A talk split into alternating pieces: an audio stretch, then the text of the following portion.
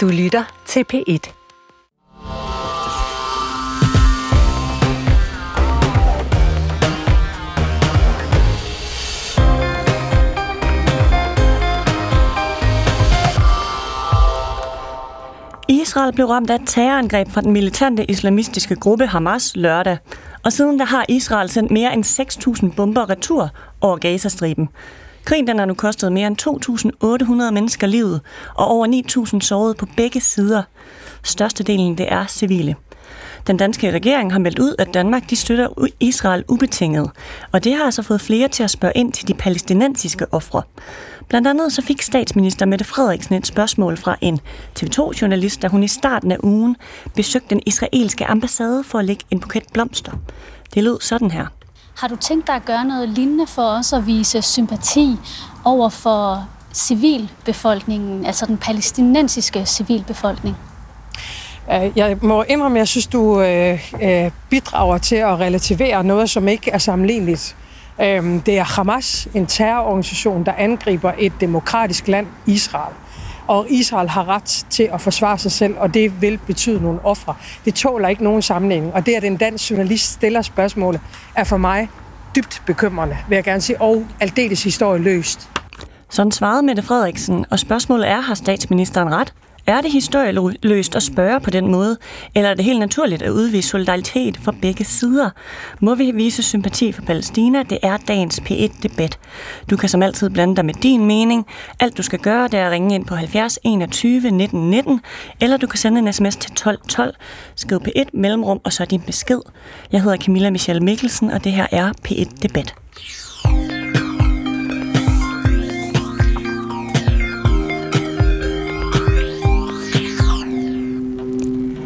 Men inden vi folder debatten helt ud, så vil jeg godt lige tage fat i den udmelding fra det israelske militær, som vi vågnede op til i morges.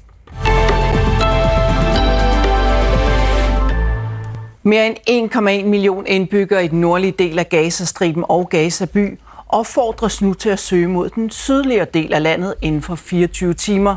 Sådan lyder budskabet fra det israelske militær til F N ifølge Reuters. Og F N de har været ude og appellere på det kraftigste til, at Israel trækker opfordringen tilbage, så en katastrofal situation kan undgås. Anna Libak, du er udlandsredaktør på Weekendavisen. Velkommen til. Tak. Hvordan skal vi forstå den her udmelding fra det israelske militær? Jeg tror, vi skal tage det israelske militær på ordet, når de siger, at de er interesseret i at skåne øh, civile liv, og at det er derfor, folk skal forlade Gazaby, fordi det er fra øh, Gazaby, at, øh, at de mest øh, dødbringende operationer øh, planlægges. Og, øh, og derfor så beder man folk øh, søge ned på den anden side af Gazafloden. Og øh, jeg, jeg tror også, man skal gøre sig klart, at israelerne måske er dem, der mindst af alle har interesse i, at det her bliver et blodbad.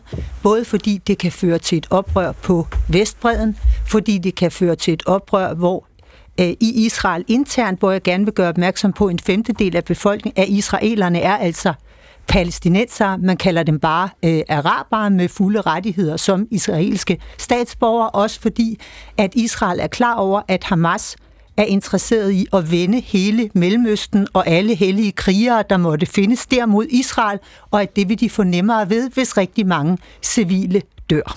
Men skaber det ikke en kaotisk situation i Gaza, hvis en komma en million skal flytte sig fra den ene ende til den anden? Det er der øh, ingen tvivl om. Det der bare er tvivl om, det er, hvordan man ellers skulle bære sig ad med at øh, afvæbne en terrororganisation som Hamas.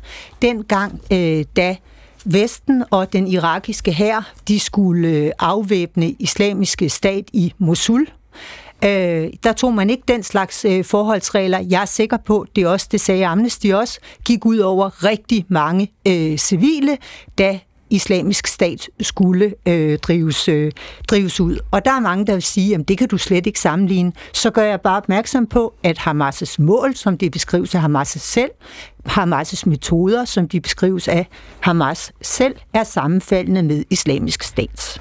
Leila Stockmarr, du er folketingskandidat i København for Enhedslisten, og så har du skrevet Ph.D. om Israel og Palæstina-konflikten. Velkommen til. Tak skal du have. Frygter du, at denne her udmelding kommer til at skabe en katastrofal situation i Gaza? Jeg er ret sikker på, at det vil skabe en katastrofal situation i Gaza. Vi ser jo allerede starten på en humanitær katastrofe i Gaza. En menneskeskabt humanitær katastrofe. Vi ser jo allerede, at Israel har igangsat øh, brud på international ret, altså krigsforbrydelser, man har lukket af for strøm, medicin og mad til en civilbefolkning. Der er ifølge F N kollektiv afstraffelse af to komma tre millioner mennesker, som man ikke kan eller må slå i hartkorn med Hamas. Hvis man bare har et minimum af kendskab til, hvordan, der, hvordan livet i Gaza er, så ved man godt, at en komma en millioner mennesker kan ikke bare lige flytte og tage af motorvejen og tage syd til ned i det sydlige Gaza, og så være føle sig sikre der. Hvad der kommer, frygter du, hvad kommer til at ske? Jeg frygter, at Israel øh, en, øh, hvad hedder sådan noget, går ind på land med en landoffensiv, og det vil have store øh, civile tab til følge. Jeg frygter, at vi har et internationalt samfund, der ikke ser, at der er nogle røde linjer for, hvor meget Israel kan tillade sig over for civilbefolkningen i Gaza. Og i sidste ende, så kunne et scenarie, jeg kunne frygte rigtig meget, udover det her, som jo kunne være starten på, det er et hårdt år at bruge et folkedrab i Gaza. Det kunne være en form for etnisk udrensning, hvis man begynder at presse øh, øh, folk fra Gaza ind i Egypten. Så får de palæstinenser rigtig svært ved nogensinde at vende tilbage. Men den, altså det israelske militær er ude og siger, at de kommer med denne her udmelding, fordi de netop forsøger at minimere civile tab. Det er meget svært at minimere civile tab på den måde, Israel fører krig i Gaza. Vi har allerede set bare den sidste uge, hvordan Israel har bombet massivt i Gaza, hvordan man har ramt skoler, hospitaler. Hvis Israel ønskede at skåne civile, så tillod man nødhjælp som minimum at komme ind. Lige nu, der går kuvøser og respiratorer ud på hospitaler i Gaza, hvor der ligger små børn, der kommer til at dø, fordi Israel har slukket for strømmen. Det er brud på international ret. Det er der ikke nogen tvivl om. Anna Libak. Ja, først og fremmest vil jeg sige, at jeg er meget enig i, at det er vigtigt at skelne mellem palæstinenserne i Gaza og Hamas. Og det er også grunden til, at jeg under dem at øh, blive befriet for Hamas' diktatoriske styre. Man skal være klar over, at det er en terrororganisation, der har grebet øh, magten, har holdt fast i den. Der har ikke øh, været valg Øh, siden den, øh, den gjorde det, som øh, terroriserer øh, børn, mænd og, øh, og kvinder. Og øh, når jeg også er bekymret for, hvad der skal ske nu, så er det fordi, at Hamas er kendt for at blive øh, at bruge civile som menneskelige skjold. Og når det her øh, siges øh, frit og frejdigt, at Israel, jamen de bomber der bare hospitaler, så man skulle tro, at det er det, fordi de gerne vil, vil slå de øh, syge mennesker på hospitalerne ihjel, så vil jeg sige, nej, det tror jeg ikke. Jeg tror faktisk, det er fordi, at Hamas øh, meget strategisk dygtigt øh, altid sørger for, At, øh, at angribe netop fra steder, øh, de ved, det vil koste rigtig mange civile liv, hvis israelerne responderer. Og det er min største bekymring ved Israels landoffensiv. Det er ikke, at israelerne skal slå en masse ihjel, det er, at Hamas skal få slået en masse civile ihjel. Men det, ender ikke, det ændrer ikke ved, at det er uholdbart at forlange af Israel, at man skal have Islamisk Stat øh, på dørtærskelen. Leila Stockmarr. Nu er Hamas ikke Islamisk Stat, det synes jeg bare er vigtigt at fastslå sådan øh, øh, helt faktuelt. Jeg tager fuldstændig afstand fra Hamas' terrorhandlinger, men Hamas og Islamisk Stat er ikke øh, det samme. Det synes jeg bare er vigtigt øh, at slå fat. fast. Jeg vil bare sige, at det er rigtigt, at der er, øh, der har jo været en række krige i Gaza, Øh, siden øh, blokaden blev indført for seksten år siden, hvor Israel har gennemført massive bombardementer. Der har jo været undersøgelser bagefter, uafhængige undersøgelseskommissioner under øh, F N's ledelse, der har fastslået, der har foregået krigsforbrydelser. Israel har gået efter civile mål, også steder, hvor der ikke for eksempel var våbendepoter. Så, så vi har bare en israelsk krigshistorik, der viser, at Israel bare ikke gør nok for at skelne mellem civile og militære mål, når det kommer til krigsførelse i Gaza. Frederik Vad, velkommen til. Tak. Du er medlem af Folketinget for Socialdemokratiet. Mm. Gør det indtryk på dig, når F N kommer med denne her appel om, stop det? Ja, selvfølgelig. Synes du, det er en dårlig idé, at vi flytter øh, hvad hedder det, en komma en millioner civile fra nord til syd? Øhm, Jamen, altså, jeg kan, jeg kan tydeligt forstå, øh, hvorfor mange synes, det lyder fuldstændig øh, vanvittigt, at en million mennesker på et område på størrelse med Langeland skulle flytte sig fra den ene øh, del af, af landet til den anden del af landet. Men der er bare lidt par ting i den her sammenhæng, jeg gerne vil sige. Øh, og jeg er glad for, at vi kan have en lidt nuanceret diskussion om de her ting. Øh, for det første, så har jeg i modsætning til øh, Hamas, så har jeg... Øh, f- tiltro til, at meget store dele af den israelske hær er civiliseret på en helt anden måde. Vi skal bare lige huske på en af grundene til, at efterretning, altså meget af det, der er foregået i Israel i lørdags, at det kom bag på regeringen, er jo fordi, at regeringen har sat sig i opposition til hæren. Hæren har jo, en stor del af hæren har jo kæmpet imod den højre radikale israelske regerings retsreformer osv. Vi har en meget, meget stor del af det israelske militær, som er meget, meget kritisk over for den politik, de dirigeres til at føre fra, fra regeringen. Og derfor vil jeg bare lige sige, den, den, den måde at se på, på krig og, hvad skal man sige, civile tab på, er på, altså at foregår på et helt andet niveau I, i, i det israelske militær, end det, end det foregår i Hamas. Det, det er det ene, der gør, at jeg er øh, en lille smule en lille smule fortrøstningsfuld i forhold til, at det ikke bliver øh, så slemt, som man kunne frygte. Det andet er, øh, at øh, vi har brug for øh, en, en international løsning. Det er der ingen som helst tvivl om. Altså, jeg står ikke her og siger, at alt det, der kommer til at foregå i de kommende dage, kommer til at være, være godt. Jeg er dybt bekymret for civile palæstinensiske ofre. Dybt, dybt, dybt bekymret. Det er et forfærdeligt sted at være. Er du bekymret for, at der kommer til at være endnu flere drab på civile inden for de næste fireogtyve timer? Ja, selvfølgelig. Altså, og, og i virkeligheden på begge sider. Altså, i dag er vi vågnet op til en nyhed om, at et hundrede og halvtreds raketter minimum er fyret af fra Gaza ind over Israel. Vi har set øh, angreb fra Hizbollah øh, i Libanon øh, inden for de sidste døgn. Selvfølgelig er jeg det. Altså, det her, det er på ingen måde sort-hvidt. Det er ikke en fodboldkamp, det her, hvor man kan holde med Israel eller med, med, med, med Palæstina eller de palæstinensiske områder. På ingen måde. Men er det ikke det, den danske regering gør, når de siger, at vi støtter ubetinget Israel? Nej, og det er her, hvor jeg synes, at kæden hopper af. Forklar. Der var et terrorangreb i lørdags, et overraskelsesangreb. Det største massedrab på jøder siden holocaust på en enkelt dag. Øh, da, når statsministeren irettesætter en journalist for at stille det spørgsmål, så taler hun ikke til journalisten. Hun taler til de antisemitiske kræfter, der er i Danmark, i Sverige, i Frankrig, i Europa, som i de her dage gør det umuligt for jøder at vise sig på gaden åbenlyst. Totalt umuligt. Det, hun har brug for at markere få dage efter det største anslag mod jøder siden anden verdenskrig, det er, nu har vi brug for rum, tid og plads til lige at blive i den her sorg, til at værne om det, det, de jødiske mindretal. Og så må analyserne om, hvad skyldes hvad, og hvem har ansvar for hvad, det må komme senere.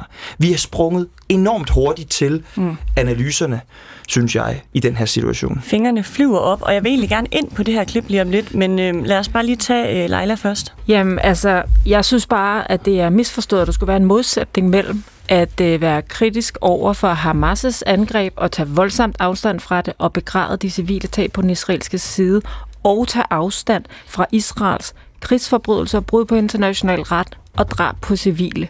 Jeg synes ikke, der er. Jeg synes, det er øh, meget problematisk, at der ligesom i den danske debat og blandt politikere opstår sådan en, man skal dele, eller man, man skal ligesom vælge side i det her. Altså helt grundlæggende har skal vi alle sammen tage afstand fra overgreb på civile, og vi skal tage afstand fra dem, der bryder international ret. Derfor mener jeg, når man siger, at vi stiller os på Israels side, og Israel har basically carte blanche til at gøre, hvad man har tænkt sig at gøre i Gazastriben, uagtet at man, om man overholder international ret eller ej, så synes jeg, man har et forklaringsproblem, hvis man grundlæggende siger, at man er tilhænger af internationale standarder og krigens regler. Godt. Et kort kommentar for dig, Frederik Vad. Der er ikke nogen, der har givet carte blanche. Det, som statsministeren har sagt i timerne efter det her massedrab på jøder, det var, at Israel har ret til at forsvare sig selv. Det er det, hun har sagt.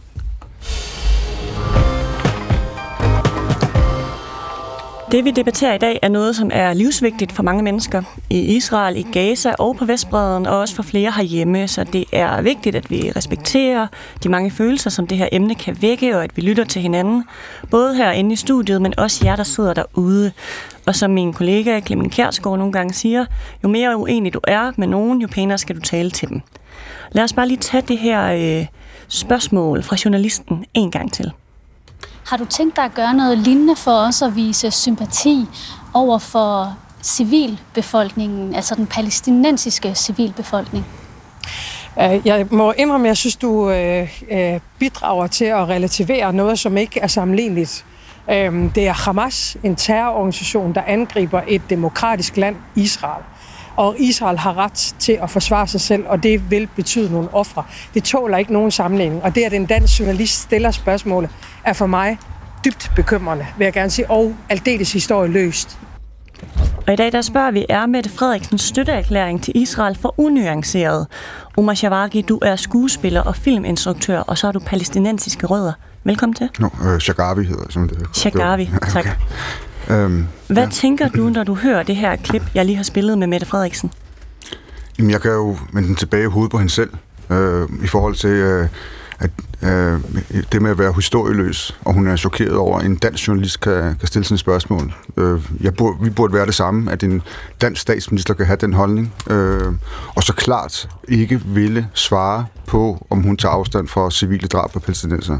Og det hindrer historieløs selvfølgelig i den her sammenhæng, fordi hun tager jo slet ikke øh, udgangspunkt i, hvad der skete de sidste femoghalvfjerds år på, øh, i forhold til den palæstinensiske situation.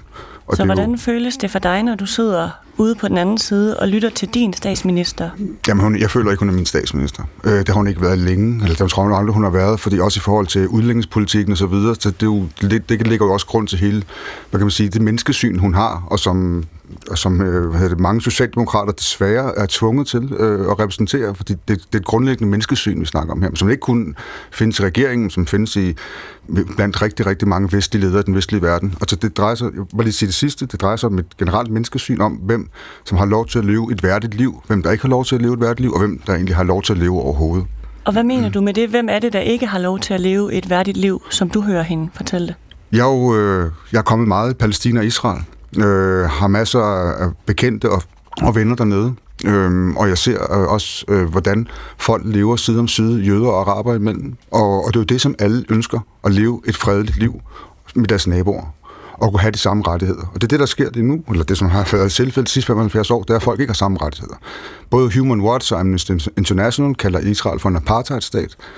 Øh, vi har nogen, vi har, det virker, viser jo dobbeltmoralen, at vi ikke vil gøre noget ved det, at vi fortsætter øh, den politik, der, der er, driver folk som Hamas ud af det, de gør. Og så, så det, det fulde ansvar, det ligger på verdenssamfundet. Det er ikke, det er ikke de, tra- de tragiske handlinger, der er foregået her lørdags, det er ikke starten på historien. Det er en kombination på femoghalvfjerds års besættelse, undertrykkelse og, og daglige myrderier. Hvem har så ansvaret, hvis Hamas slet ikke har noget ansvar?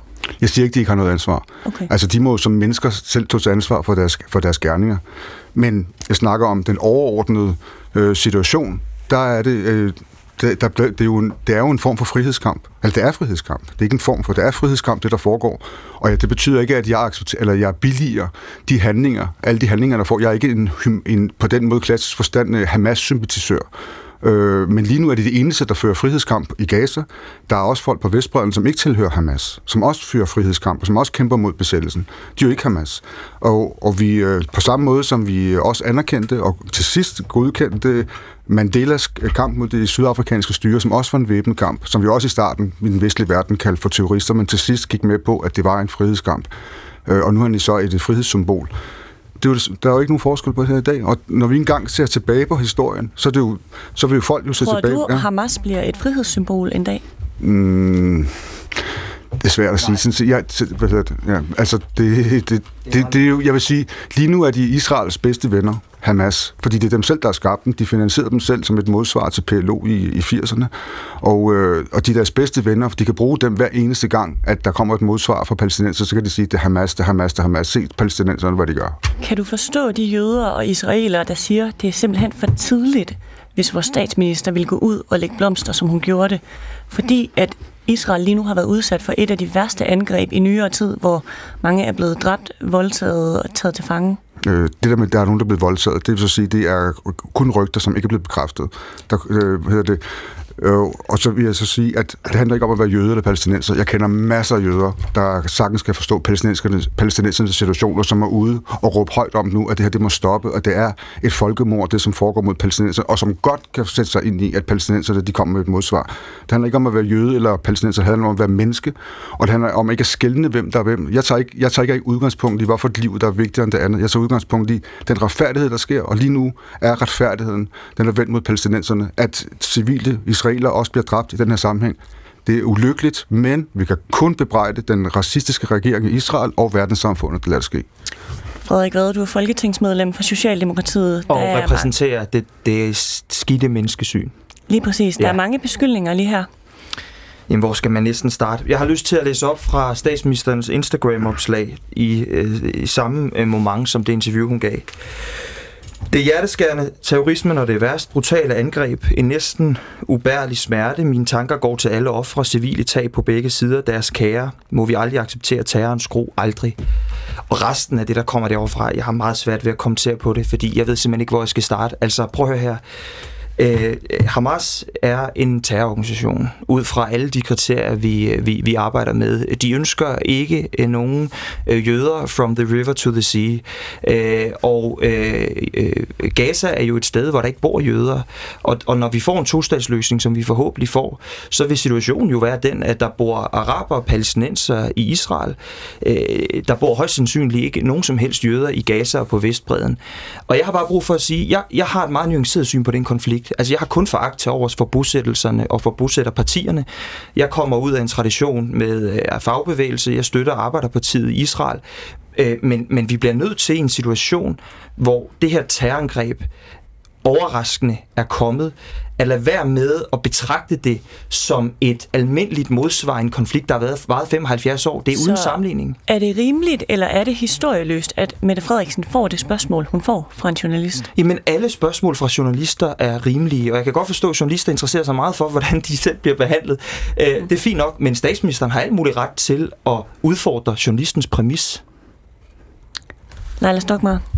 Jeg synes, det i den grad er, er historieløst. Jeg synes, øh, som Omar siger, det her det er jo ikke en konflikt, der startede i lørdags. Der bor masser af danske palæstinenser i Danmark. De bor her faktisk, øh, fordi de er flygtninge øh, og ikke har mulighed for at vende tilbage til der, hvor de kom fra. De har set deres land blive besat. De har set bosættelser tyvstjæle deres land i årtier. De har set Gaza blive bombet. De fleste af dem har også familie, de har mistet på Vestbredden, i Gaza, i Øst-Jerusalem, andre steder. Når så der opstår den her situation, som der gør, hvor der først er høje øh, israelske dødstal på den ene side, og det palæstinensiske dødstal stiger, så kan jeg ikke forstå, at man ikke kan se nødvendigheden i, at palæstinensere i Danmark, og i øvrigt også den bredere danske befolkning, også kan have behov for at have et sted, hvor de i højtidelighed kan lægge blomster og sørge over dræbte palæstinensere.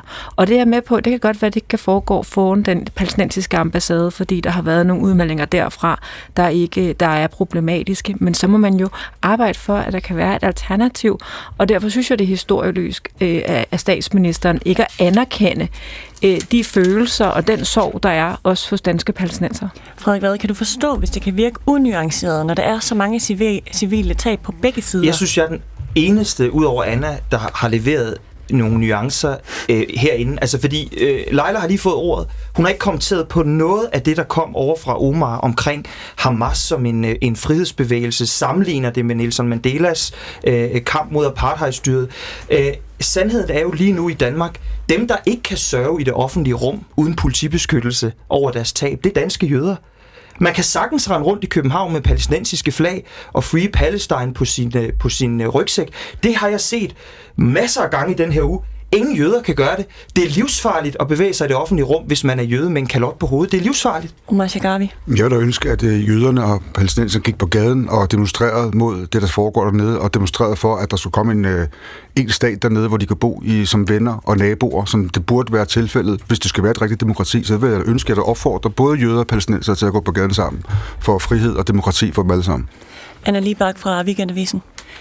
Jeg vil gerne sige, at jeg selvfølgelig ikke er enig med Mette Frederiksen i, at det er dybt bekymrende, at journalisten stiller det spørgsmål, fordi øh, journalister, deres opgave er at stille øh, alle spørgsmål, som optager befolkningen. Når det er sagt, så er jeg øh, også utrolig glad for, at, øh, at Mette Frederiksen var så klar i spyttet. Hun har tilkendegivet, at hun øh, selvfølgelig ligesom alle andre normale mennesker, finder det dybt tragiske, at civile på begge øh, sider dør.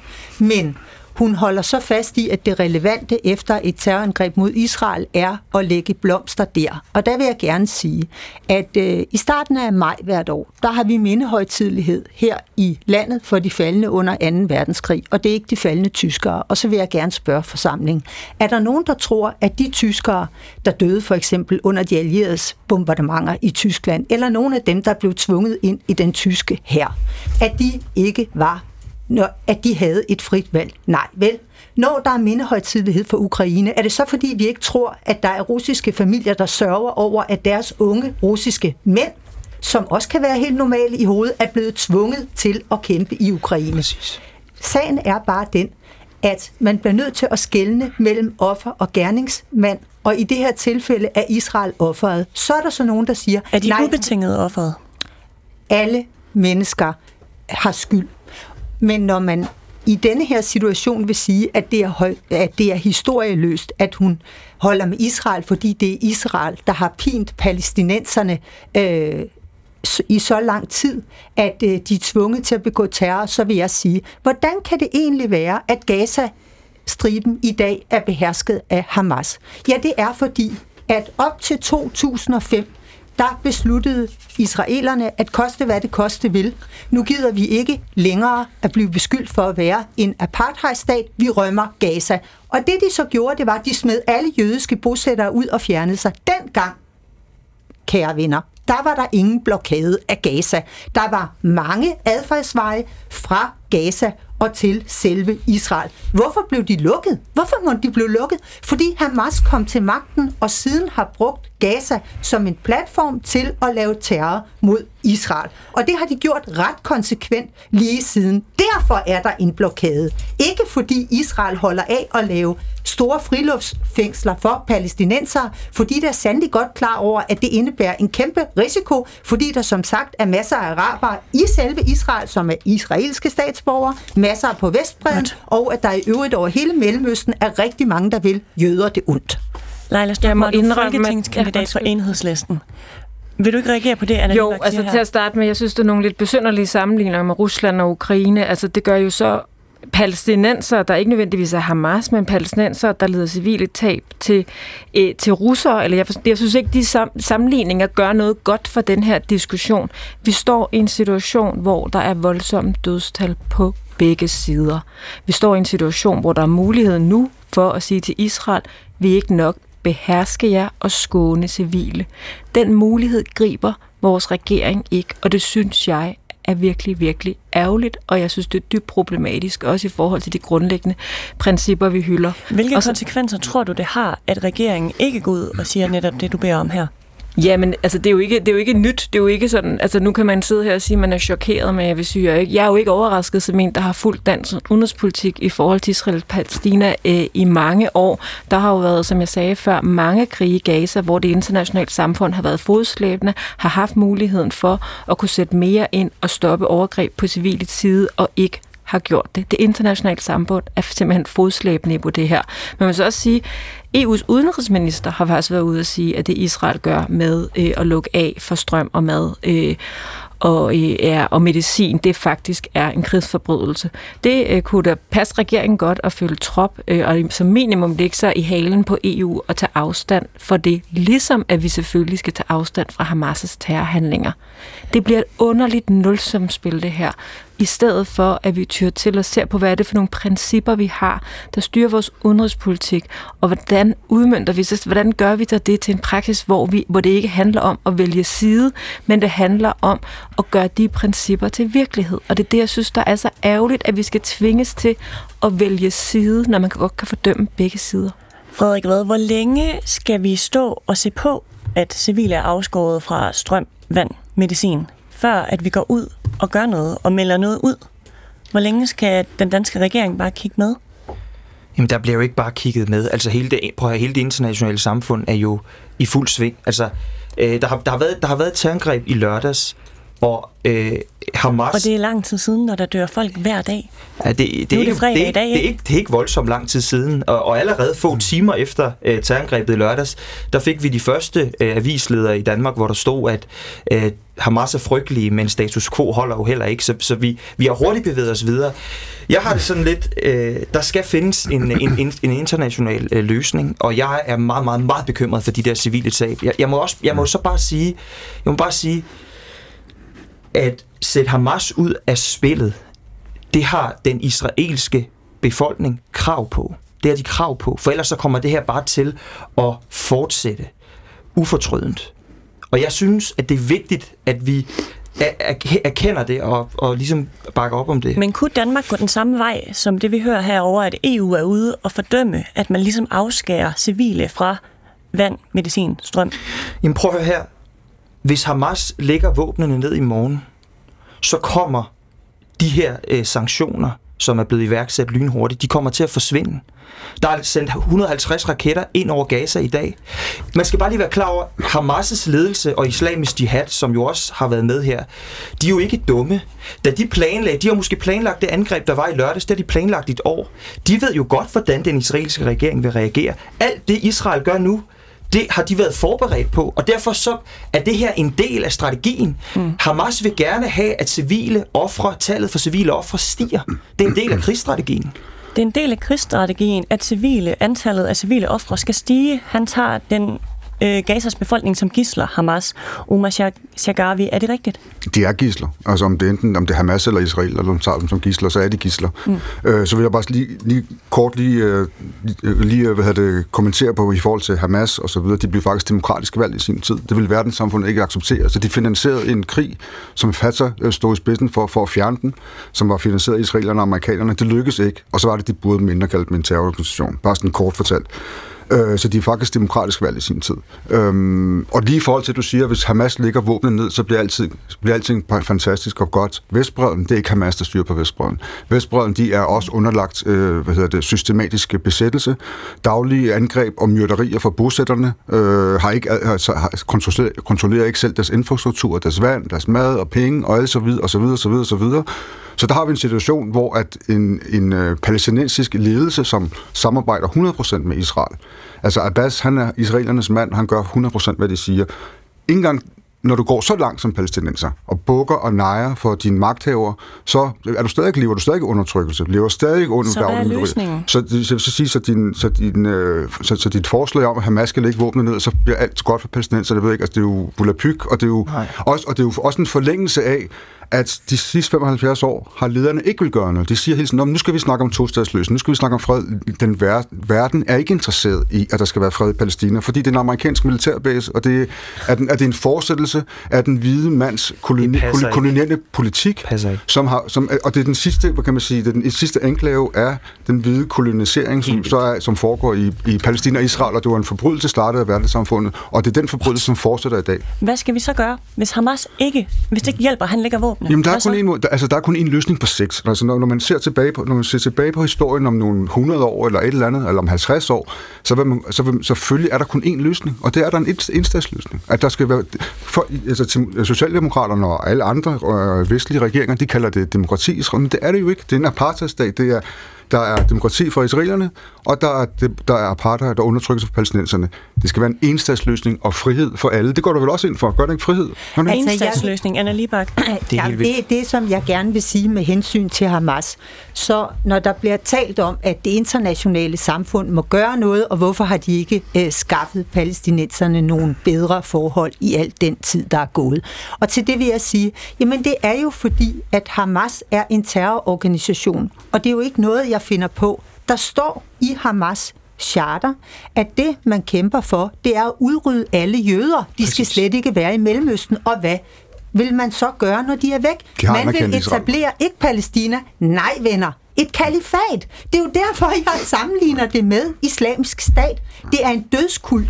Altså, øh, mange af de, fuldstændig ligesom Islamisk øh, Stat, så øh, siger de jo nu åbent, opfordrer de alle øh, Hamas til at kæmpe med sig i forbindelse med den israelske øh, landoperation, for de siger, øh, enten så vinder vi, eller også så kommer vi op til Allah. Okay. Så det er en win-win-situation i begge øh, tilfælde. Nej, jeg har bare en, en lille bemærkning okay. at knytte okay. til landoffensiven. Ja, ja, til landoffensiven, og det er, at når vi taler om det der med, at de er afskåret fra øh, lys øh, og varme og vand, så lyder det som om igen, at det er fordi, man vil pine palæstinenserne. Man er i gang med at forberede en meget vanskelig landoperation, som går ud på, at man i et område på størrelse med Langeland, hvor der bor over to millioner mennesker, skal have øh, udryddet den terrororganisation, som har haft magten i rigtig Godt. lang tid. Derfor er det nødvendigt, at befolkningen, undskyld, jeg siger det,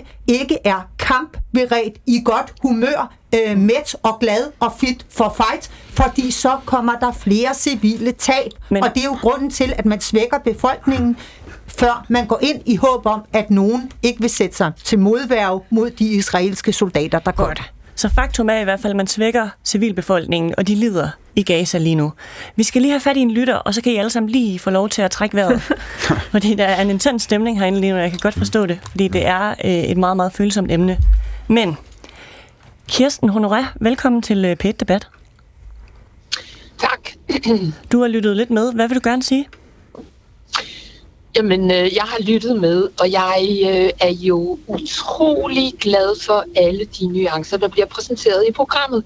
Jeg synes jo, det er fantastisk, hvad, øh, hvad man kan sige, øh, som, som er så nuanceret som Anna Libak for eksempel, og, og den her palæstinensiske person, I også er inde.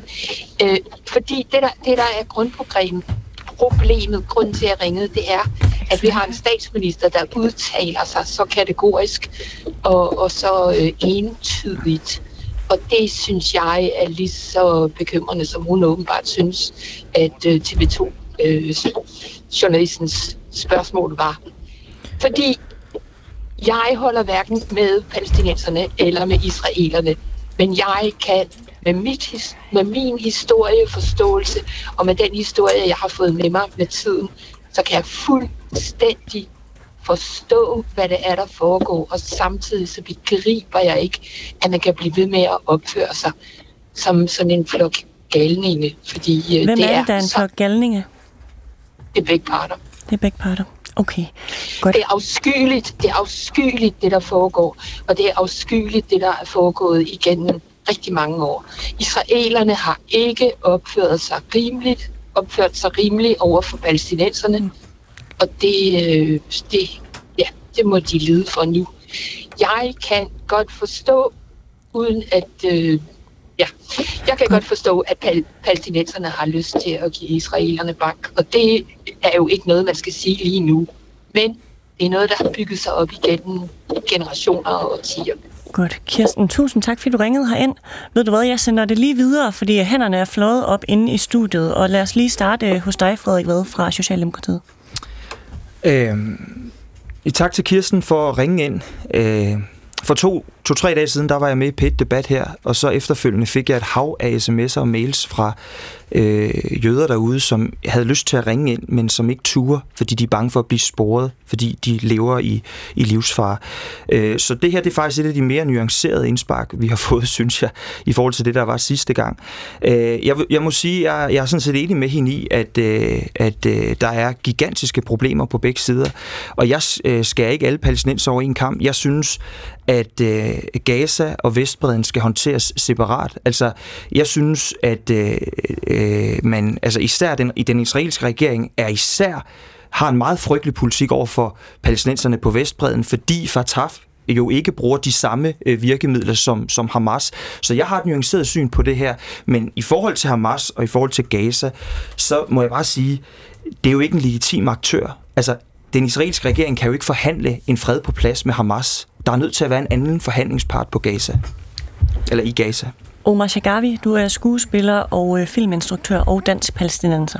Hmm, ja. Øh, jamen, altså, jeg vil, jeg, vil, jeg vil sige, at det, der sker nu, det er, jo, det er desværre det, at øh, der, der bliver bare mere radikalisering dernede.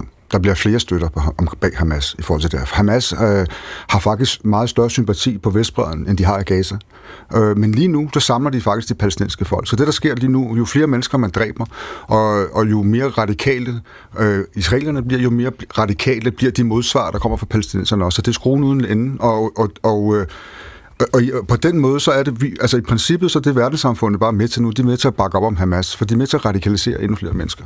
Og, og, og, og, og de har aldrig stået stærkere, end de gør nu, ligesom, og det, det er den samme dynamik, som sker i Israel, hvor den her øh, ekstremt racistisk, menneskefjendske regering, som det meste i verden også har været enige om, øh, som flere gange har været offentligt, flere minister der har udsagt, det er død over alle araberne, og, og så videre, og så videre, øh, og deres, det er deres agenda, at araberne, de skal, de skal alle sammen dø.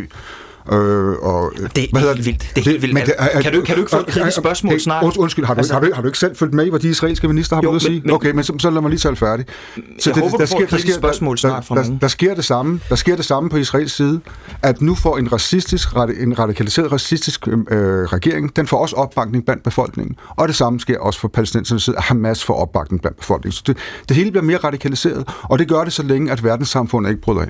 Men hvad skal verdenssamfundet gøre? Fordi verdenssamfundet kan jo ikke blive ved med at se på, at terrorangreb kommer på festivaler. Verdenssamfundet... Nå, nej, altså, det er jo heller ikke hver dag, at den for festivalerne sker. Det er jo sådan nu en kæmpe stor ulykkelig situation. Det er jo ikke noget, der sker til, til dagligt. Det sker, til Men du siger bliver... selv, det bliver værre, ja, det bliver værre. Det bliver værre. Skal verdenssamfundet se på det? Nej, verdenssamfundet, hvis de gerne vil handle, så kan de handle. Ligesom de har gjort i Kosovo, ligesom de har gjort i, i Sudan osv.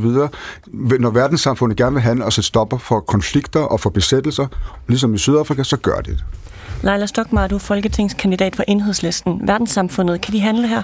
Ja, og hvad skal de gøre? De kan handle, og man skulle også have handlet for lang tid siden.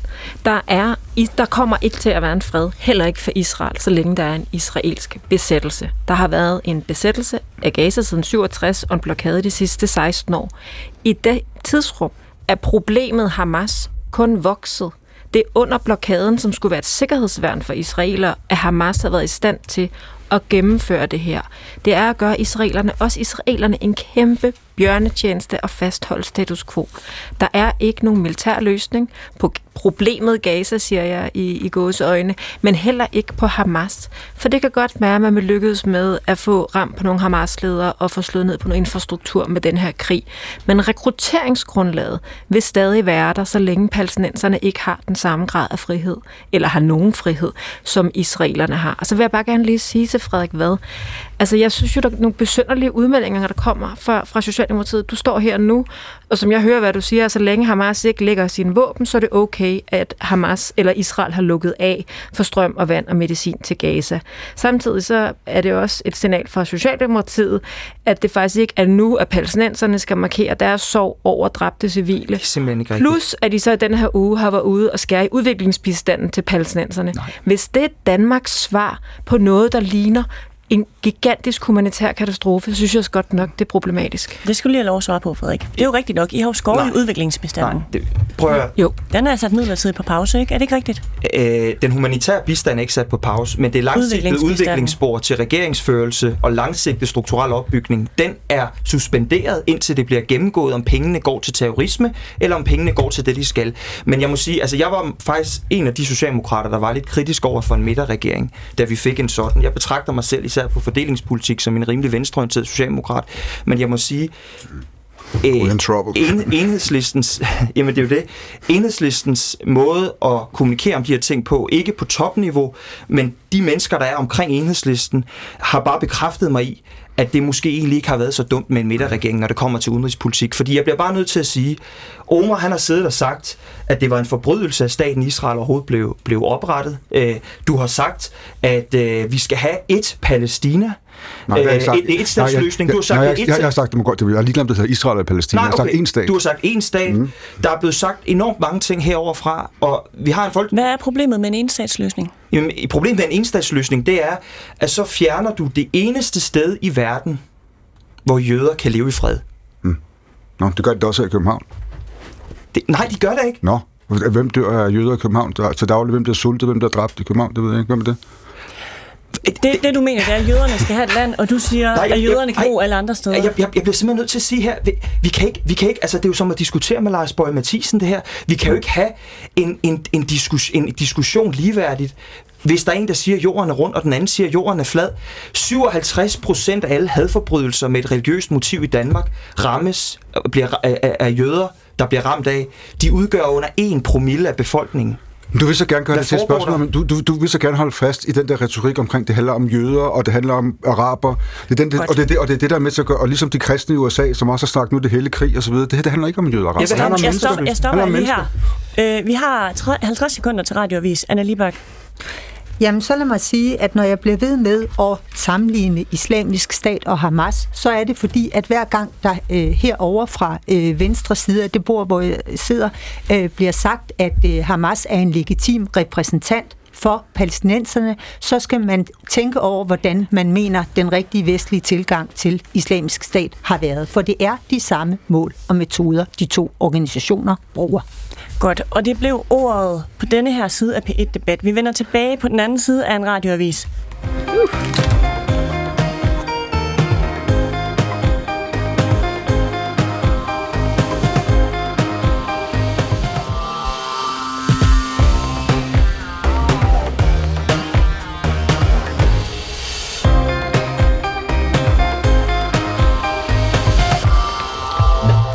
Krigen mellem Hamas og Israel har kostet mere end to tusind otte hundrede mennesker livet og over ni tusind sårede på begge sider. Størstedelen det er civile. Den danske regering har meldt ud, at Danmark de støtter Israel ubetinget. Og det har altså fået flere til at spørge ind til palæstinensiske ofre. Så i dag der spørger vi, er Mette Frederiksens støtteerklæring til Israel for unuanceret? Må vi vise sympati for Palæstina? Eller er det simpelthen for tidligt oven på de her blodige angreb, vi har været vidne til? Hvem er de egentlige skurke, og hvem er de egentlige ofre i den årelange konflikt, vi ser? Det her det er dagens P et-debat, og du kan som altid blande dig med din mening. Alt du skal gøre, det er at ringe ind på halvfjerds enogtyve nitten nitten, eller du kan sende en sms til tolv tolv. Skriv P et, mellemrum og så din besked. Jeg hedder Camilla Michelle Mikkelsen. Velkommen til P et-debat.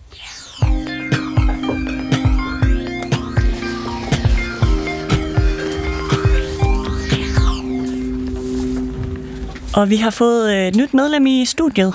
Velkommen ja. til, øh, Elias Kærhøg. Hej. Du er bestyrelsesmedlem i Jødisk Ungdom. Ja. Elias, mandag, der var du med til at organisere en mindehøjtidighed for støtte for Israel og for venner og familie, som er tabte. Hvordan gik det? Ja, altså... Det er jo svært at sige, at det gik godt, øhm, fordi vi ville jo allerhelst overhovedet ikke skulle have været der. Øhm, men, men heldigvis fik demon... Eller, arrangementet lov til at, at, at, at ske øh, fredeligt og øh, med, med de færreste øh, problematikker, og, og så var det bare en masse mennesker, der var samlet om, om at være ked af det, om, om at minde dem, som de kender, som de har mistet, og, og række ud til, til venner og familie, som der stadig mangler at vide, hvor deres familie er, som man endnu ikke øh, nødvendigvis ved. Mm. Hvordan er det at være jøde i dag? Efter det her angreb, der fandt sted i lørdags, er det anderledes, end det var før? Jeg vil sige, at demonstrationen var, var en af de reaktioner, vi fik fra mange mennesker, at de var bange for at dukke op. Okay. Øhm, og det har man oplevet før øh, ved, ved demonstrationer, der støtter Israel, at jamen, hele, hele den side har blevet, øh, skulle evakueres af politiet, både i to tusind fjorten og to tusind enogtyve. Og det var vi enormt tak- taknemmelige om, om at mærke, at man overhovedet skal sige det sådan, at det ikke kom til at ske denne her gang. Øhm, Men der er mange, der lever i frygt, og særligt efter den her udmelding om Hamas, om at i dag skal være en, en, en dag, hvor alle skal begå jihad, øhm, så er der mange, som der, der frygter for at vise religiøse symboler, som de i virkeligheden i Danmark har gjort i tyve år. Øhm, og den jødiske menighed har også været ude og sige, at de anbefaler, at man, man virkelig yder, øh, udviser den så meget opmærksomhed og, og, og prøver at passe på sig selv så meget som muligt, for der, der er en øget terrorrisiko i øjeblikket. Og hvad vil du tænke om, hvis vores statsminister gik ud og lagde blomster for de palæstinensiske ofre lige nu? Er det for tidligt, simpelthen? Er såret for åbent? Om det er for tidligt, det, det ved jeg ikke. Jeg, jeg tror, i mandags har det i hvert fald været for tidligt. Øhm, altså, der, der vidste man jo ikke engang i virkeligheden, hvilket omfang det her var. Det, jeg tror først, det var mandag formiddag, at man, man fandt de to hundrede og tres øh, ved, ved festen i, tæt på Gaza. Og nu har man heldigvis fået, fået nogenlunde styr på, på øh, situationen indrigs i, i Israel. Øhm, om det, det vil være på plads, det, Det ved jeg ikke. Jeg tror, at, at vi sympati med palæstinenser jo, altså de lever også under denne her krig, øhm, mm. og, og dem skal man selvfølgelig også sørge for. Og der har i hvert fald også været en masse moddemonstrationer, blandt andet på Den Røde Plads i København, hvor palæstinenser har været. Hvordan har du oplevet de her ting? Jamen, det har været enormt mærkeligt at, at se søndag aften en demonstration på Palæstinas plads, eller Den Røde Plads, undskyld, hvor folk øhm, fester og fyrværkeri og er glade, hvor vi så mandag aften så samles, og hvor at, altså, folk står og græder, og det er en enorm somber stemning, fordi at der er ikke nogen fra, fra vores side, som der er glade. Det her er ikke et, et glædespunkt for Israel eller jøder. Øhm, altså, hvis det her kunne være undgået, ville man da altid hellere ville have haft det, hvor det virker på, på for, for mange palæstinenser også i Danmark, at jamen, det her er en fejringsdag, og det her er noget, der bringer glæde til dem, og det kan jeg simpelthen ikke forstå. Leila Stockmarr, du er folketingskandidat i København for Enhedslisten, og så er du P H D øh, i Israel og Palæstina. Kan du forstå, at man som herboende jøde øh, finder det stødende, at der dagen efter et terrorangreb bliver flaget med palæstinensiske flag, blandt andet på Den Røde Plads i København? Ja, det kan jeg godt. Jeg synes ikke, der på nogen måde kan legitimeres, at man går ud og jubler og fejrer Hamas' øh, angreb på Israel og på civile øh, israeler. Det synes jeg er skammeligt, og det tager jeg afstand fra. Det ved jeg også flere øh, af mine partikollegaer i Enhedslisten har gjort. Det er, skal der ikke herske nogen tvivl om, og jeg vil også være den første til at sige, at hver gang vi har set de her krige i Gaza, angreb på Israel, så vokser antisemitiske ytringer i Danmark. Det er et problem, vi må tage ansvar for. Der er ikke nogen danske jøder, der skal føle sig usikre på grund af den politik, Israel fører over palæstinenserne. Den sidste ting, jeg gerne vil sige, det er bare, det betyder jeg ikke, at jeg synes, at man ikke som palæstinenser skal have ret til at vise sit flag og øh, sørge over de tabte, man har haft, da man har i krigen. Det går, hvad der er spørgsmål om timing. I mandags var, var de palæstinensiske dødstal jo heller ikke så høje, men jeg synes jo ikke, vi skal ind i en situation, hvor vi decideret censurerer palæstinenser på nogen måde. I Frankrig har man jo helt forbudt, i hvert fald midlertidigt, palæstinensiske samlinger og markeringer med flag. Det, det vil jeg mene var en problematisk glidebane. Elias Kærhøg. Ja, altså, de har jo forbudt det i Frankrig, ikke fordi, at de forsøger at at begrænse ytringsfriheden, men fordi at de demonstrationer, som der kommer fra palæstinensisk side, jamen de er ikke fredelige demonstrationer, som man ofte ser. Og, og det gør jo, at så er det jo enormt svært at kunne stå indenfor og sige, jamen så har I lov til at demonstrere, hvis det ikke foregår, som man har aftalt i de vestlige samfund, om at man godt må holde fredelig demonstration. Og jeg vil også sige, at der er forskel på at sige, selvfølgelig skal vi ikke censurere det palæstinensiske flag, men den måde, det bliver anvendt på lige nu, er ikke som et, et sørgemærke. Det er ikke som et samlingspunkt. Det er som et fejringspunkt over tolv hundrede døde jøder i Israel. Øh, Omar Shargawi, du mm. er øh, filminstruktør og dansk palæstinenser blandt andet. Gør det indtryk på dig, det Elias han fortæller her? Selvfølgelig. Altså, hvis jeg, havde, hvis jeg selv havde mistet dernede, øh, der har jeg så også højst sandsynligt. Jeg har familiemedlemmer i Gaza, som jeg så ikke har kontakt med, men øh, altså, hvis man ikke kan sætte sig ind i andre folks sorg, så, så er man umenneskelig. Og igen, det jeg prøver hele tiden på at sige, det er, det er, en, det er en fælles ulykkelig situation, det her. Det er lige så ulykkeligt for jøder, som for palæstinenser, der bor dernede. Og lige så ulykkeligt for palæstinenser, der bor her, der har familie dernede, som jøder, der bor her og har familie dernede. Det handler ikke om, hvorfor nogle liv, der er mest værd. Det handler om, at det er en ulykkelig situation, som der ikke er nogen, der er interesseret i at løse.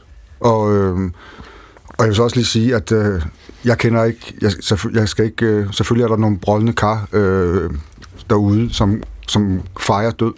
Ligesom der også er israelere, der sidder og, og, og, og, og tager på skovtur og sidder og ser, at der bliver bombet over i Gaza, som de har gjort flere omgange. Øhm, og som også er meget veldokumenteret, inden du begynder at råbe op mm. igen. Så hvad hedder det? Der er idioter på begge sider. Hvis man fejrer død, så er man en, som en idiot. Øh, og, og det er jo desværre også nogen, der gør inden for regeringerne. Mm. Øh, og også, øh, og, hvad kan man sige? Godt. Ja. Frederik Vad, du er medlem af Folketinget for, øh, Folketinget, undskyld, for Socialdemokratiet. Hvad tænker du om alt det, du hører her? Elias, han startede i København, og så sluttede vi alligevel nede i Israel. Og det er det, jeg, det er det, jeg gerne lige vil sætte fokus på her.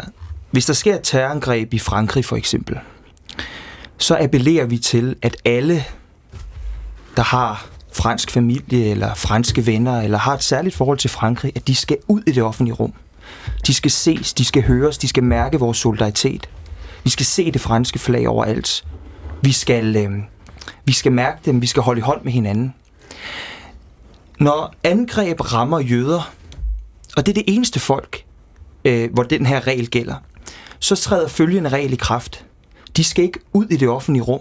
De skal ind i lejlighederne, ind i husene. De skal gemme sig væk, fordi det er farligt. Og bare for at komme med nogle eksempler. Elias, han var så flink ikke at nævne, hvor meget sikkerhed der egentlig var omkring mindehøjtidligheden i, i mandags. Søndag er der en demonstration med palæstinensiske flag på en rød plads. Stort set ikke noget politi. Ingen moddemonstration, ingen sikkerhedsforanstaltninger. Tirsdag holder Hizb ut-Tahrir en demonstration på den røde plads. Stort set ikke noget politi, stort set ingen sikkerhedsforanstaltninger. Så har vi mandag, hvor der er en mindehøjtidelighed. Og hvad sker der der? Politiet, de siger, da mindehøjtideligheden er slut, pak israelske flag væk, pak jeres davidstjerner væk, pak de jødiske symboler væk, forlad mindehøjtideligheden i små grupper. I Göteborg, der har politiet sagt, altså i Sverige, der har politiet sagt, jøderne, de, de må ikke snakke hebraisk på gaderne af frygt for, at de bliver overfaldet. Og Frederik Vad, hvad skal vi gøre ved det, sådan så jøderne ikke skal gå rundt og være bange i Danmark og i resten af verden? Vi skal gøre tre ting, som jeg ser det. Punkt et. Man skal på europæisk niveau, på toplederniveau, blive enige om, om det er en selvstændig målsætning, at der skal bo jøder i Europa i det her århundrede. Fordi hvis ikke man træffer den principbeslutning, så risikerer vi, at de sidste jøder forlader Europa i løbet af de næste hundrede år. Det viser alle tal. Punkt to. Man skal lave en antisemitisme, eller man skal følge op på den antisemitismehandleplan, der er, i forhold til uddannelser, i forhold til undervisning, i forhold til skoler. Og det sidste, det er, man er nødt til at sætte nogle udvisninger i gang, og man er nødt til at kigge på terrorlovgivningen. Hvem har svigtet jøderne? Det har alle øh, politiske partier, det har de europæiske regeringer. Vi har alle sammen svigtet jøderne, for jøderne kan efterhånden ikke bo i vores lande. Det er sandheden. Skal jeg så også udvises? Nej, du har ikke billiget terror, så vidt jeg er orienteret. Men jeg har bare... Men, men, men, men, men, men, men, men hold, hold, jeg hold ved, igen, lad ham lige tale ud. Okay, jamen, undskyld. Prøv, prøv, ja, værsgo, værsgo, ja. Der er masser af dokumentation fra journalister på mennesker, der har sagt på den røde plads for eksempel, Israel skal fjernes, fjernes med jihad, gasjøderne.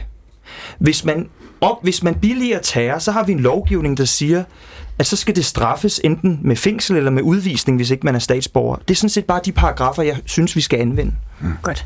Leila Stockmarr, du er folketingskandidat i København for Enhedslisten. Er det rigtigt, at politikere har svigtet jøderne? Jeg synes, at vi har svigtet, når vi ser, at der er antisemitisme i vores samfund.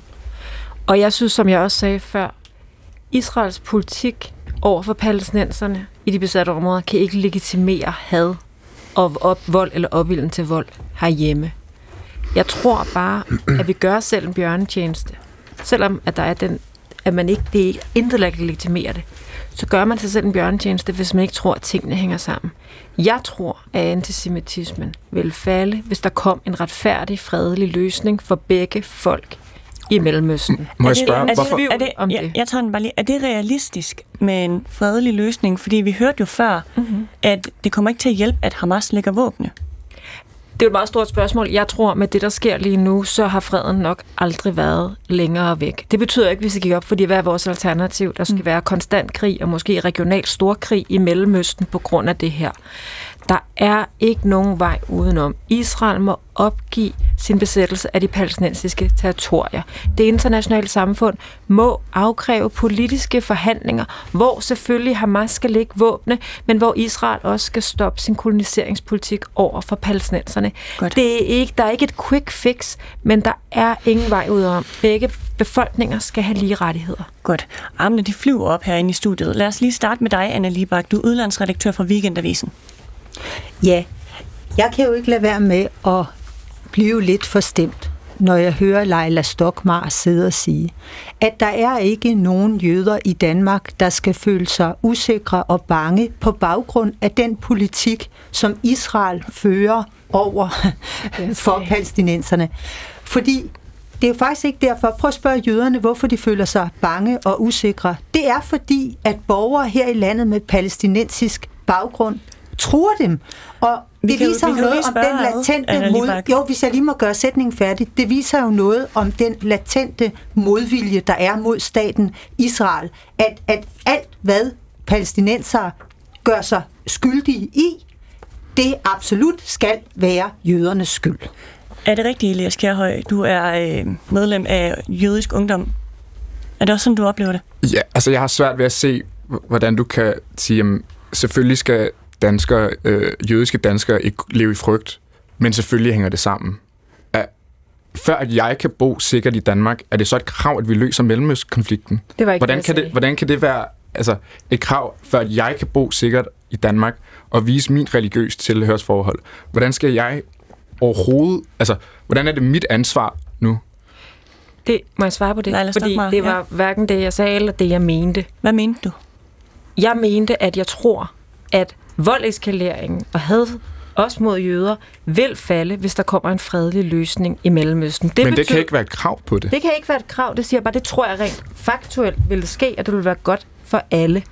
Men det betyder ikke, at mens vi venter på en retfærdig løsning, at der så er noget som helst, der kan legitimere had, overgreb, antisemitisme mod jøder i Danmark.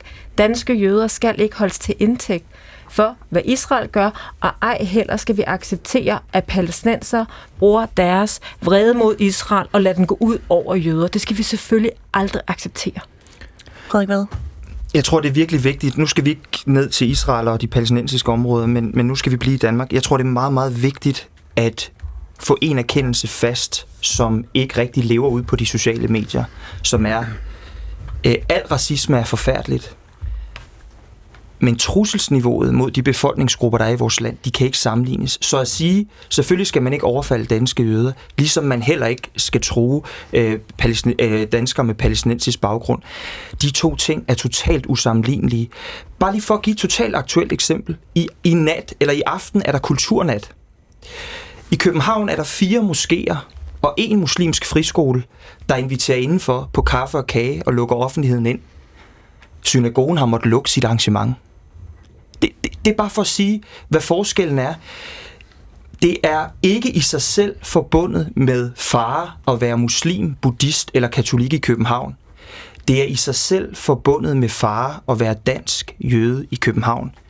Og alle, alle der har familier eller venner, eller på en eller anden måde gerne vil sørge over det, der skete i lørdags, som er jøder, de, de har ikke noget sted at gå hen i det offentlige rum, uden at have en politibetjent med, hvis de gerne vil bære deres jødiske symboler eller deres flag. Det er jo sandheden. Der er en hel masse lyttere, der også har ringet ind til programmet i dag. En af dem, det er dig, Claus Søndergaard. Velkommen til P et Debat. Claus Søndergaard, kan du høre, hvad jeg siger? Jeg kan godt høre, at du øh, lytter med, nemlig. Ja, hallo. Ja, hallo, hallo. Hvor ringer du fra, Claus? Odense. Odense. Vil du være ja. velkommen til? Hvad vil du gerne sige? Jamen, det, det er jo selvfølgelig, det, øh, som alle andre, der er, der, der helt evigt nok, nok sagt, at, at alle fordømmer jo selvfølgelig det, der skete i lørdags. Og lige så lang tid, som jeg, jeg har, jeg er syvogtres, lige så lang tid, jeg har levet i, der, der har der jo været problemer dernede, og, og det, jeg ved heller ikke, om, om, det, om den bliver løst, mens jeg, at jeg lever. Men øh, det eneste, efter min mening, at der kan løse det, det er U S A og så til dels E U for at lave den tostatsløsning. Det er det eneste, men jeg tvivler på, at det kommer til at ske, for Fordi altså, U S A støtter jo Israel med milliarder hver eneste år til militæret, men altså, det er jo deres, deres nærmeste venner, men det, altså, det er de eneste, der kan, der, der, der kan lægge pres på Israel for, at der, der kan komme en løsning, i hvert fald på fred på en eller anden måde. Godt. Ved du hvad? Tak fordi du ringede ind, Claus. Lad os lige sende det videre ind i studiet. Er det rigtigt, Anna Libak, en tostatsløsning? Skulle vi ikke snakke antisemitisme? Problemet er, at der kun kan blive lavet en, en tostatsløsning, hvis Israel kan tro på, at det, det kan lade sig gøre og overleve som stat. Hvis man kigger på et kort, så vil man se, at Israel på det smalleste stykke, hvis man måler mellem Vestbredden og Middelhavet, er, der er måske hen ved tyve kilometer. Det vil sige, at det er meget nemt at skære øh, Israel over ved et angreb. Derfor så den der misforståelse, der hersker om, at Israel vil ikke have en tostatsløsning, men det vil palæstinenserne gerne, og det er israelerne, der holder dem øh, fra det, den er altså meget vigtig at få manet i jorden. Jeg vil gerne gøre opmærksom på, at Hamas arbejder ikke for en tostatsløsning, har ikke gjort det på noget tidspunkt, og de meningsmålinger, der løbende har været gennem årene af, ønsker palæstinenserne selv en tostatsløsning.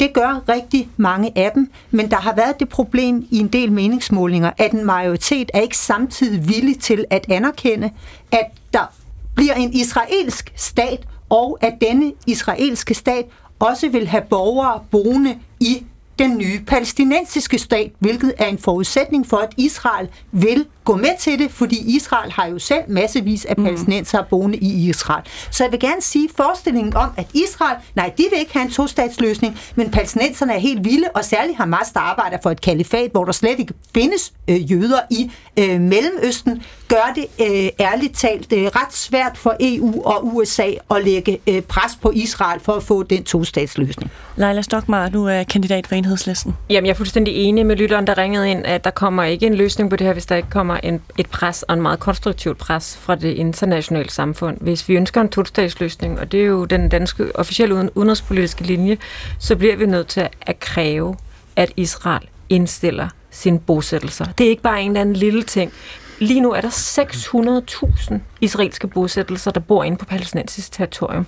Det er stik imod internationale konventioner og dansk udenrigspolitik. Hvis vi ønsker en tostatsløsning, så bliver vi nødt til at stoppe annekteringen af palæstinensisk land. Og lige nu, som det ser ud i Israel, har vi en ekstrem højredrejet israelsk regering, der ikke ønsker en tostatsløsning. Der sidder bosætterpartier inde i den israelske regering, der har et erklæret mål om at annektere Vestbredden. Så er det så den vi... israelske regering, der er problemet for en tostatsløsning, det er en, det er en meget som du stor det? Del af problemet. Hamas er også en del af problemet. Det er jo enormt komplekst det her. Men hvad er alternativet til at gå i gang med en seriøs politisk dialog og helt klart lægge pres på Israel, som er den suverænt stærkeste part i det her? Frederik Vad, medlem af Socialdemokratiet. Enhedslisten har en samarbejdsaftale med organisationen Socialistisk Ungdomsfront, som taler for en etstatsløsning from the river to the sea, som der bliver sagt. Kommer Enhedslisten til at droppe den samarbejdsaftale med Socialistisk Ungdomsfront? Vi kan jo ikke styre, hvad Socialistisk Ungdomsfront siger. Jeg synes, det er en dårlig idé øh, at bruge det slogan, øh, særligt fordi Hamas bruger det slogan til at underminere Israels ret til at eksistere, så jeg synes, det er en rigtig dårlig idé, og det vil jeg også godt personligt øh, tage, tage afstand fra, eller, eller sige er en dårlig idé. Øh, i, i, øh, Enhedslistens udenrigspolitik er at støtte øh, en tostatsløsning, øh, men der kan også være meget øh, konstruktive stemmer i debatten, der begynder at tale om en etstatsløsning. Jeg har selv øh, bragt det på banen, og det betyder ikke, at man har et ønske om at underminere Israel. Det er bare en anden tilgang til at løse konflikten. Det blev et svar til dig, Claus Søndergaard. Jeg har kun lige ganske kort. Altså jødiske bosættelser, det, det, det er jo et af de store problemer. Og, og selvfølgelig, når det sker, og måske også øh, i Israels overdreven magtmisbrug mange gange, det kunne jeg godt tænke mig, at både de, de større lande, også den danske regering og U S A, at det bliver fordømt, når der bliver lavet overgreb. Men det, det er sjældent, at det bliver fordømt. Det er som man bare lige til sidst. Tak for det. Frederik Vad, du har skrevet en kommentar i Berlingske. Mm. Der skriver du, at det ikke forbindes med at være moderne og progressiv at stå op for jøderne. Hvad mener du med det? Jamen, jeg mener, at hvis du tager hele kulturklassen i Danmark, store skuespillere, meningsdannere, influencers på sociale medier, der har halvtreds tusind, hundrede tusind, hundrede og halvtreds tusind følgere, så, så er det at have et ensidigt syn på dels Israel-Palæstina-konflikten, men lagt det til side, og det at ikke at stå op for jøderne, det er faktisk det er en del af, af, af den identitetspleje, der er knyttet til at være en del af den kreative klasse, fordi vi kan jo se, jeg læste i går, at Justin Bieber, han havde fået en gigantisk shitstorm, ja. Altså den amerikanske eller kanadiske sanger, fordi han havde udtrykt en eller anden form for sympati med, med nogle af de israelske ofre. Så det er ikke øh, sexet, det er ikke moderne, det er ikke venstreorienteret progressivt at tale om jødernes forhold i Vesten eller øh, have et nuanceret syn på konflikten. Omar Shargawi, du er dansk palæstinenser. Ja. Altså, jeg vil overhovedet ikke under, underkende de øh, forbrydere, altså også de hate crimes, som jøder kan være, ud for, øh, være udsat for, et, øh, både i Danmark og Europa, og det er fuldstændig afskyeligt, ligesom når det foregår mod alle andre. Men nu kan jeg ikke, altså, nu har jeg jo set her, at han, du brokkede dog købet lidt før over, hvorfor det kunne handle mere om antisemitisme, fordi det, og det er det, der er en af problemerne her, det er, at det hele tiden skal handle om, sættes op omkring araber og jøder, og, og det er jo, og, og de progressive kræfter inden for det her, hvor der er rigtig mange jøder, der er på underagtig samme øh, bølgelængde, som jeg er, i forhold til, hvad der er, der foregår dernede. Det, det handler ikke om at være jøder og araber længere, det handler om, om menneskerettigheder, det handler om, om humanisme, så, og, og du holder fast i den der, den der holocaust-industri om, at det, uh, det, det er også, vi skal passe på. Hvad kaldte du det? Holocaust-industri? Holocaust-industri. Ja, Hvad, som, hvad mener den du bog, med det? Den bog, der er skrevet af Norman Nå, Finkelstein, okay. som selv har jødisk baggrund, som også er en af de meget, meget begavede jøder, som også kan se, hvad der, er, der foregår dernede fra et menneskeligt perspektiv. Og der, du burde læse en bog, som også skrevet af en jødisk historiker, Ilan Pepe, som der hedder Ethnic Cleansing of Palestine. Og han også beskriver alle begivenheder, hvor der, det er dokumenteret, hvad der, er, der foregår dernede, ud fra et menneskeligt perspektiv. Det her, det, jeg vil bare lige som en afslut ved at sige, det handler ikke længere om jøder og palæstinenser. Det handler om mennesker, det her. Og det, og det er der, problemet er, og det er der, jeg vil tilbage til i forhold til menneskesynet. Men underkender du, at der er øh, syvoghalvtreds procent hate crimes mod jøder, af de hate crimes, der bliver begået? Der er jo et problem for jøder særligt. Det er forkasteligt. Og jeg vil sige... En af grundene til, jeg tror, det er med til at ske, det er, at vi, op, vi holder fast i den her retorik om, at vi, vi skal, at det handler om at, at uh, sætte jøderne i en boks og araberne i en anden boks. Men jeg, jeg tænker mennesker. Bare på, det her, ja. det her utrolig høje tal viser det bare ikke, at det netop handler om, at de er jøder. Jamen, det gør det jo. Og jeg, jeg underkender ikke, at de sker, de hate crimes der. Men, men jeg tror, at også ligesom Leila var inde på, og en af årsagerne til, at det sker, det er fordi, at der er et problem dernede. En anden ting er, det er, at der bliver holdt fast i den her retorik om, at det er jøderne mod araberne, at det bliver til et religiøst spørgsmål, i stedet for, at det handler om mennesker. Elias Kærhøg, du er medlem af Jødisk Ungdom. Altså, du bruger et udtryk som holocaust-industri. Er nok noget af det mest afskyelige, jeg har hørt sagt i D R. Du har ikke, du har ikke, læst, du har ikke læst bogen? Øh, jeg, jeg har ikke læst... Finkelstein. Ja. Det er, han nej, han er men lad mig lige tale færdigt. Okay. Altså, Holocaust var en af de mest skrækkelige ting, man overhovedet har oplevet i Vesten nogensinde. Mm-hmm. Det her angreb, man så i lørdags, kan ikke sammenlignes med noget andet. Altså, at, at kvinder bliver voldtaget og paraderet igennem byer i Gaza, jamen, det kan ikke sammenlignes med noget andet. Der er ikke nogen beviser på, at de er blevet voldtaget. Okay. Okay. Lad, lad os lade være med at tage den så. Mm. Men, men altså, børn, der er blevet halshugget... Det er også en løgn. Du, du, du, okay. Der, okay. Der er videoer af det. Vi... Prøv at være med det. Nej, lad dig så ikke. Men, det, vi, du, vi, du ved, vi ved, at mennesker er blevet øh, dræbt og har været udsat for overgreb. Det det. Der, Elias Kærhøj, der er videoer af, af børn, der er blevet brændt levende i biler. Altså, at, selvfølgelig handler det her om, at folk hader jøder. Ikke? Hamas hader jøder, og de ønsker at udrydde dem både i Israel, hvilket de meget tydeligt har sagt, og nu også i resten af verden, hvilket de var ude at sige i onsdags. Ej, det er pjat. Jamen, det, hvis de har kaldt på jihad mod alle jøder i, og øh, jødiske institutioner i hele, hele Vesten, jamen, hvordan kan det ikke det være deres mål? Det er så ikke det, der gjorde det. Ja, men, jeg tager ordet her. En sidste kommentar, Anna Libak, Weekendavisen.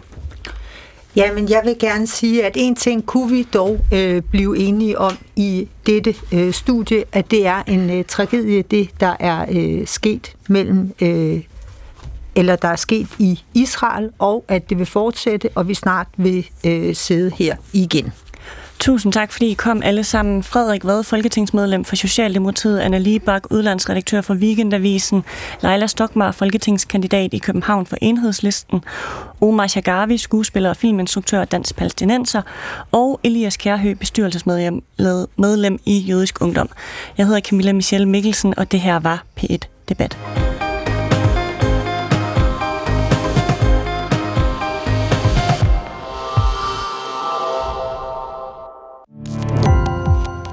Gå på opdagelse i alle D R's podcast og radioprogrammer. I appen D R Lyd.